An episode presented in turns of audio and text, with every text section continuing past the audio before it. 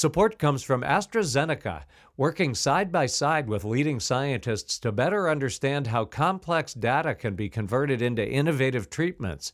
More information at AstraZeneca US.com. Welcome to Yale Cancer Answers with Drs. Anees Chagpar and Stephen Gore. I'm Bruce Barber. Yale Cancer Answers features the latest information on cancer care by welcoming oncologists and specialists who are on the forefront of the battle to fight cancer. This week, it's a conversation about gastric cancers with Dr. Stacy Stein. Dr. Stein is an assistant professor of medicine in medical oncology at Yale School of Medicine, and Dr. Chagpar is an associate professor in the Department of Surgery and the assistant director for global oncology at Yale Comprehensive Cancer Center.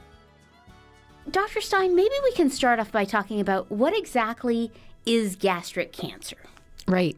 So it's a cancer of the stomach. Um, and obviously, the stomach is attached to the esophagus. Um, so uh, some of the cancers start into there are different parts of the stomach. Some of them start in the junction between the esophagus and the stomach.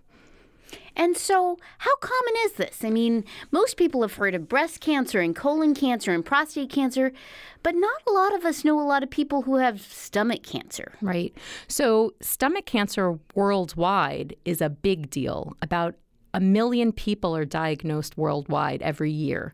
Um, it's much less common in the United States than worldwide, but we still see for stomach cancer alone about 28,000 cases in the last year.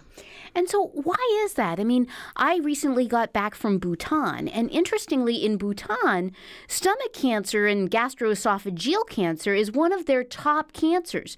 Do we know what causes cancer? What might be leading to this worldwide variation in the in the incidence of this disease? So there there do seem to be some uh, different effects, and it's not all explained by the genetics of people from different backgrounds. Um, it is much more prevalent in Asia. There probably is some link between um, potentially food or storage of food. Um, in Japan, it's much higher.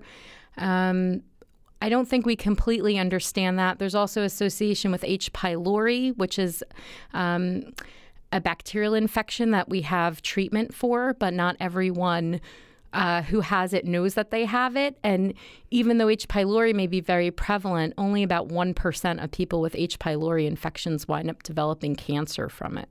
That's a good point because some people who have figured out that H. pylori is a causative kind of factor in in gastroesophageal cancers have wondered about whether we should just randomly treat everybody. But if such a minority of of H. pylori infection actually goes on to to create cancer, that makes sense. How does how does gastroesophageal cancer present anyways? So it's interesting. The symptoms can be fairly non-specific. So sometimes people just feel uncomfortable after they eat. They may feel what we call early satiety, meaning they feel full when they've only eaten a small amount. Sometimes they have some more bloating. They may have some heartburn symptoms. Um, as the cancer gets more advanced, they may have weight loss um, and more fatigue.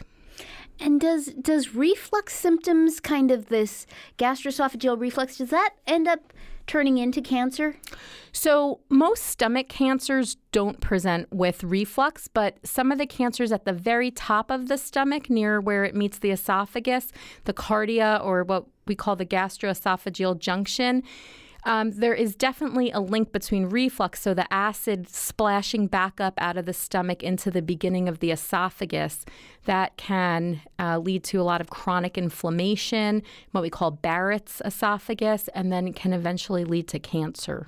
So, I guess for people who may be getting reflux, because reflux is fairly common, uh, especially when people are a little bit overweight or they eat spicy foods or whatever. I mean, there's a lot of people who get heartburn.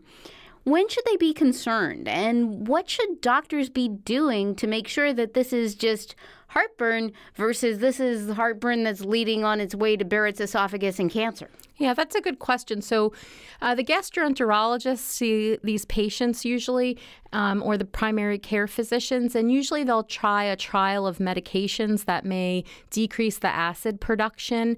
And if the symptoms then go away or well controlled, then the evaluation may stop there. But certainly for patients who have persistent symptoms, um, usually they wind up having an endoscopy, which basically means that uh, the gastroenterologist puts a probe down uh, someone's mouth into the esophagus and gets to look around with a camera and see how the lining of the esophagus and stomach look. And so, if they see an abnormality, do they do a biopsy then, or? Yes, so they would do a biopsy, and then our pathologist would let us know whether it looks just like a little bit of inflammation, whether an ulcer is forming, whether there's any cancer cells there. So let's suppose there's no cancer cells, but it's starting to look like there's a little bit of inflammation, maybe this thing called Barrett's. At what interval should people be getting these endoscopies and biopsies? Is that the recommendation? And how often should they continue on these anti acid medications? I mean, is that a lifelong thing to prevent cancer if you have reflux? So that's a good question. In general, you know, we do want people to be on medication to control their reflux, and we would repeat the endoscopy. Usually, um, depending on the findings, it could be as soon as six months or it might be at a year. Um, and not in every patient, but we often think of other lifestyle changes that patients could um, could work on to maybe decrease their risk. So it's not uncommon in the United States for gastroesophageal cancers, that cancer right at the junction between the esophagus and the stomach, when there's reflux to sometimes be associated with abdominal obesity. Mm. So we really then encourage people to try to exercise more frequently and have a weight loss plan. Is gastroesophageal cancer associated with smoking and alcohol? So there are some associations with with risk factors, with lifestyle risk risk factors. Um, when we think of so um, so the stomach um, and the lower part of the esophagus are similar types of cells lining it, but the top of the esophagus is a little bit different. So when patients develop cancers in the stomach or lower part of the esophagus, they're usually what we call an adenocarcinoma. The type of cancer that develops in the top part of the esophagus, closer to the mouth, are squamous uh, carcinomas, which are more associated with alcohol and cigarette use, but certainly tobacco use does in um, does increase the risk of of all types of cancer. Yeah. What about what about um, kind of smoked meats? I mean, people have been talking about nitrosamines.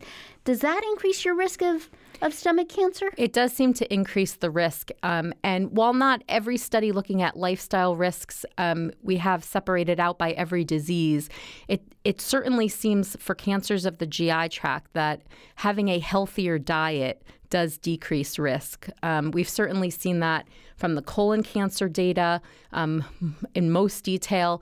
Um, eating more fruits and vegetables, um, less smoked meats, processed meats, meat in general, um, more fiber in the diet seems to decrease the risk. Also, having a healthy weight. All right. So, we understand that we can try to prevent cancer as much as we can by maintaining a healthy body weight, avoiding um, tobacco, avoiding kind of highly smoked processed meats. But let's suppose you find yourself uh, having abdominal pain. Maybe you have some um, dark stool. Um, and you start to get worried. Tell me about the workup of gastric cancer and how that all evolves. Yeah. So, the symptoms for a lot of GI cancers are very similar to symptoms that could be non cancer related. So, often, you know, people present to their primary care physician, but if the pain is really acute, they may uh, present to the emergency room. You know, often, um, the first part of the evaluation may include some modifications to see if the pain decreases, but then eventually people usually have an endoscopy, like I described before, with a camera to look, and then also other imaging, like a CAT scan, to get a sense of what, what's going on in the um, in the belly. Okay, so let's suppose you do that, and they look down and they see a, a, a lesion, an ulcer, whatever and they biopsy it, and lo and behold, it comes back cancer. Is that how the diagnosis is made, just on that biopsy? Right. So there's two parts to the diagnosis. One is to have a biopsy so that we actually have pathology showing cancer cells. And then the next important part is staging, meaning to figure out the extent of the cancer so then we can figure out what the best treatment option is. Now, I understand that staging is different for different cancers. So, some cancers, like melanoma, it's really, you know, they look at not only uh, the lymph nodes and distant metastases, but they, they look at depth of invasion, whereas in breast cancer, we look at the size of the tumor. In gastric cancers, how is that done? What's a good prognostic factor? What's a bad prognostic factor? How exactly do we stage these people? Right. So, um, so there's two parts to the staging. So, aconteceu Often, when the biopsy is done, the patient may have had an endoscopy with a camera going down, but then we go back and we repeat the test again, but this time we also use an ultrasound probe. So that's called an endoscopic ultrasound or EUS. And that allows the gastroenterologist to actually look through the wall of the stomach or esophagus and determine how far through the wall the cancer spreads. And that's important information to have. Then they can also see the lymph nodes in the area, and they could even potentially biopsy a lymph node through the wall using the ultrasound as guidance. Mm. So, right through the stomach, they can biopsy a lymph node that might be hanging out near the stomach. Correct. And so, given all of that information, there must be kind of early stage gastric cancers and late stage gastric cancers. How are these managed differently? Right. So so we look through the how far through the wall it goes, and then also we use the CAT scan to see if there's any spread of disease or metastases. So um, so the treatment is really different depending on the stage. If it is a very very early stage, meaning that it's just at the most superficial part of the lining of the stomach or, or esophagus, sometimes the gastroenterologist can do the treatment themselves, where they do a very local ablation hmm. um, or endomucosal resection. It's called called EMR. Um, and that's just for very superficial lesions. But for lesions that go thicker through the wall of the stomach or include lymph nodes, then we really have to think about um, surgery as a potential um, curative option, and sometimes that's with chemotherapy or chemotherapy and radiation. For patients who have more distant spread of disease, meaning that we can't remove it all with a simple surgery to one area, then we really focus on chemotherapy. And so let's talk about the medium, the early stage, but it can't just be a mucosal resection. So you you know, we talk often in many cancers on this show about surgery and chemotherapy and radiation therapy and how these all work together. And our perception is that sometimes chemotherapy goes first and sometimes surgery goes first. How does it work in gastric cancer? Right. So so we do like to do some therapy for most cancers unless they're the very superficial kind. And there are some even that are a little bit more than just superficial that we do surgery um, and maybe not think about chemotherapy. But for the majority, we think about doing another treatment. And the reason for that is that we know if we do surgery alone, the recurrence risk is high. So the assumption is that there must be some cells that were left behind. And we really want to eradicate those cells around the time of the surgery to give patients the best chance at a cure. So, um, the treatment is a little bit different for esoph- esophageal cancer versus gastric. Um, but the treatment for gastric cancer is usually chemotherapy before and after the surgery. And then with esophageal cancer, we're usually also including radiation before the surgery. Great. Well, we're going to learn a lot more about all of these treatment options and how really the field is moving forward, as we hope it is, right after we take a short break for a medical minute. Please stay tuned to learn more information about gastric cancers with my guest, Dr. Stacy Stein. Support comes from AstraZeneca, dedicated to advancing options and providing hope for people living with cancer. More information at AstraZeneca-US.com. This is a medical minute about head and neck cancers. Although the percentage of oral and head and neck cancer patients in the United States is only about 5% of all diagnosed cancers, there are challenging side effects associated with these types of cancer and their treatment. Clinical trials are currently underway to test innovative new treatments for head and neck cancers. And in many cases, less radical surgeries are able to preserve nerves, arteries, and muscles in the neck, enabling patients to move, speak, breathe, and eat normally after surgery. More information is available at yalecancercenter.org. You're listening to Connecticut Public Radio. We're here talking about treatment advances for gastric cancer. So, right before the break, Stacy, we were talking about gastric cancers. These are the ones that are primarily in the stomach. And we talked about the fact that the majority of these gastric cancers are the ones that aren't super superficial. So they're not the ones that can be locally ablated by a gastro- a gastroenterologist, but really require multimodality therapy, um, surgery plus chemotherapy often. And you mentioned that in the case of gastric cancers, chemotherapy is often sandwiched. You'll start with chemotherapy, you'll then do surgery, and then you'll finish with more chemotherapy.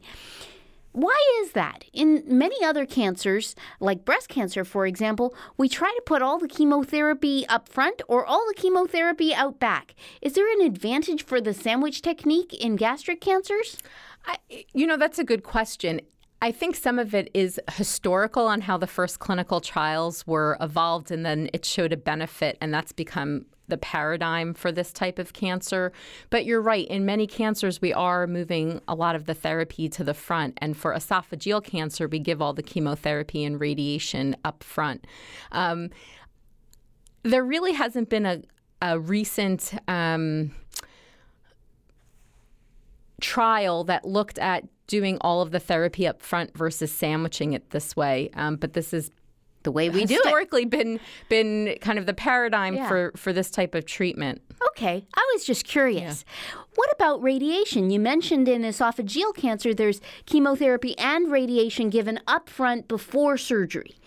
What? How does radiation fit into gastric cancers? Right. So, so there there have been studies looking at the role of, of radiation in gastric cancer, also where all the treatment is given up front, and then there's also been this perioperative approach where uh, the chemotherapy is uh, before and after the surgery. Um, and you can give either treatment. Usually, we focus more on radiation for cancers that are close to the junction between the, st- the stomach and the esophagus. Is that just because it moves less so that there's less toxicity because the stomach is more floppy than the GE junction? Or is it because just radiation isn't as effective in gastric cancer as it is in esophageal cancer? It seems to be more effective in, in esophageal. the esophageal part. So, in terms of surgery for gastric cancer, does that mean that people's whole stomach needs to be removed? Not necessarily. Um, it really depends on the location of the tumor and extent and the lymph node involvement. Um, so, uh, Often patients can have what's called a partial gastrectomy, where only some of the stomach is removed, um, as opposed to the whole stomach removed. And as much as possible, we try to limit the amount of resection because we want patients to be able to recuperate well and be able to eat uh, after you know, after the surgery. I would imagine that a lot of patients lose a lot of weight with that surgery. It sounds almost like some of the surgeries that we hear about for weight loss surgery. Is that true? So it is hard to maintain weight after a surgery like this. Um, patients often have to adjust to what I what I call a new normal. Um, so after big surgeries to the GI tract, um, Often patients have to eat smaller meals more frequently. Sometimes they need a lot of nutritional support right after surgery. Sometimes at the time of surgery, a feeding tube gets placed below the level of the surgery so that they can have nutrition supplements as they're kind of learning to re eat. Um, it's very important to have a good kind of muscle store and protein store before going into a surgery. And sometimes, because of the tumor and location, people are having a hard time eating. So, we always include a nutritionist in our mm. planning, and we really try to educate the patient about how many calories they should be eating and really maintaining their nutrition. Yeah, because I would think that, you know, the stomach is involved in, you know, absorption and vitamins and all kinds of other things that you need to think about too. Right. So, Um, we do have to think about the absorption. Certainly, one vitamin in particular is vitamin B12 that gets absorbed there and not in other parts of the GI tract. So it's not uncommon um, for patients to need a supplement, often in a shot form, mm. uh, for some time after their surgery. Cool. So let's talk more about chemotherapy, which I know is your expertise. Tell me more about chemotherapy. I mean, I think in so many cancers, the way I think of it is that there are some chemotherapies that are just kind of like the machine gun, and it goes and it kills all the rapidly dividing cells. But more and more, now we're beginning to find the shotgun who can kind of target exactly where the cancer cells are and kill off those really trying to spare other tissues and other cells uh, damage. How are things going in gastric cancer? So it's been exciting. We've had a couple of advances that are very encouraging. Um, so traditionally, we've used the standard chemotherapy drugs, as you would say, the big guns, and while they've had some benefit, they haven't been very effective, right? We're not curing everyone that we treat with early cancer. And even patients, especially the patients with metastatic disease, we know those treatments only last for a certain amount of time.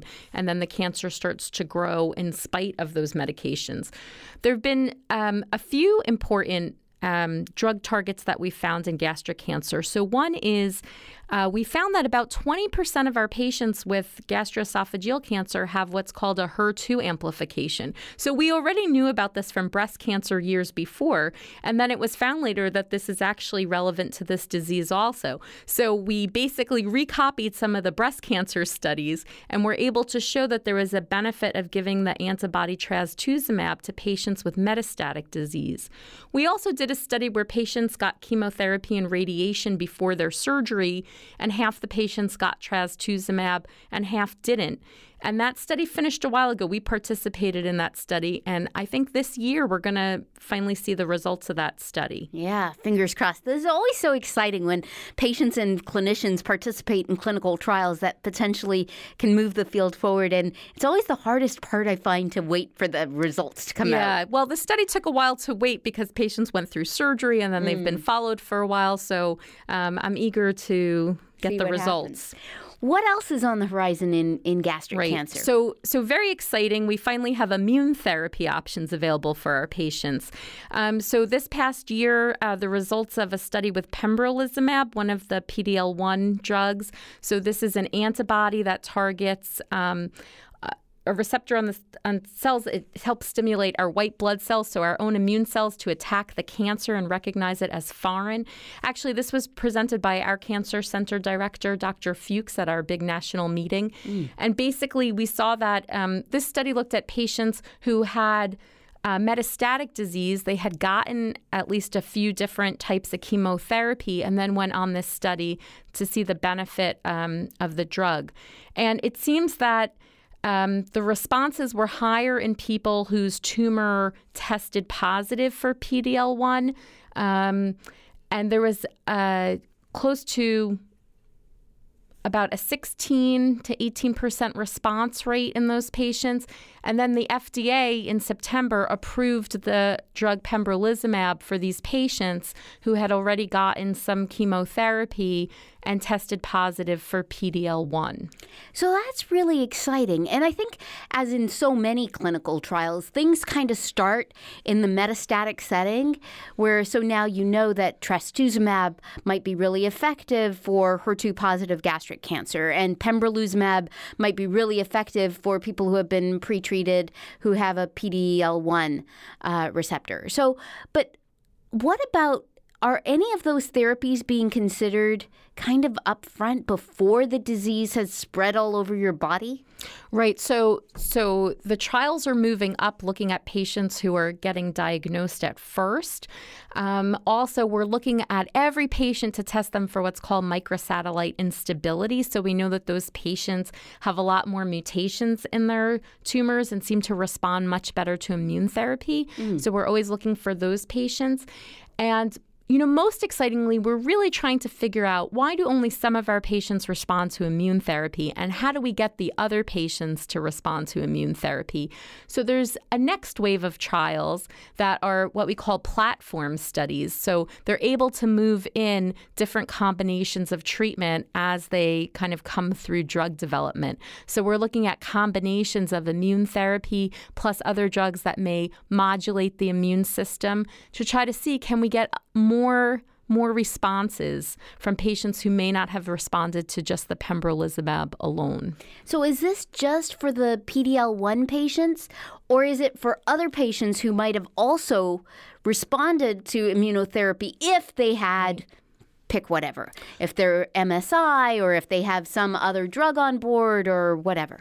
Right. So so we don't know. For the pembrolizumab study, actually 6% of the PD-L1 negative patients still had a response. Mm. So I think there is hope, right, that we'll be able to find alternative treatments that we can get more patients to respond, including the PD-L1 negative patients. Cool. So what is the overall prognosis of these patients with gastric cancer? I mean, is this a really bad disease? Do people die? So, unfortunately, Unfortunately, we can't cure everyone with this disease. And as the stage increases of the tumor, then the survival decreases. Um, so, one of the numbers we often think about in cancer is what we call five year survival, meaning from the time of someone's diagnosis, how are patients doing five years forward? Yeah. Um, and we know for the patients with much more locally local disease, about two thirds of patients are alive at five years. That's they not may, bad. Right. They may they may or may not still be getting treatment. When the disease becomes more regional with lymph nodes that are involved, that number decreases to more like a third of patients are still alive at five years. Unfortunately, when patients have metastatic disease, even though we're trying to expand the number of treatments, um, unfortunately, that number becomes all the way down to about 5%. So there's a lot of room for improvement, and everyone in this field is really excited about getting more clinical trials, more good treatment options into the clinic so that we could really improve those numbers. So, one of the things you mentioned was, um, especially with regards to uh, pembrolizumab, was it was approved for people in that study who had been treated with multiple lines of therapy. So, one of the questions I always have is you get a treatment. Maybe it works, maybe it doesn't work so well. How many of these lines of treatment do you go through? I mean, how, how, how, and when do you decide that you're going to try something different? And how do you decide what the different thing is? Right. So that's why, you know, once we see some benefit in an in a trial, we really try to move those treatment options earlier into the treatment algorithm so that patients can get a benefit up front. I think the question will be for patients who are newly diagnosed with metastatic disease, um, do we want to give them immune therapy alone up front or do we want to give a combination of chemotherapy you know, an immune therapy. Right now, we do have more than one line of treatment available to patients. We have different chemotherapy drugs. We also have a drug called ramucirumab, which is an antibody that targets blood vessel formation in tumors, and that's been shown to be um, somewhat effective by itself or in combination with chemotherapy. So while we do have different lines of therapy, um, it's not an exhaustive list. Um, and certainly, if there's something that's showing potential good effect with, with less side effects, um, we really want to try to move that up um, toward the initial therapy. So, how do you decide? I mean, if you're sitting there and you've got metastatic gastric cancer and you've just told us that five year survival rate is single digits you want to hit that with everything you can to try to improve that that survival rate number. You want to be in that 5%. So is it better to kind of take everything up front or is it better to go one by one? So most of the chemotherapy regimens are two drug regimens. Sometimes before surgery, we use three drug regimens, but they're more difficult to tolerate. So, usually, we would start with a two drug regimen. We get scans frequently so we can keep reassessing how someone's doing. And then, you know, as we get results, we try to go to the next best option. Dr. Stacy Stein is an assistant professor of medicine and medical oncology at Yale School of Medicine.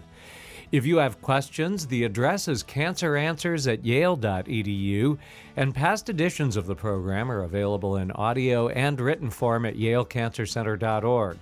I'm Bruce Barber, reminding you to tune in each week to learn more about the fight against cancer, right here on WNPR.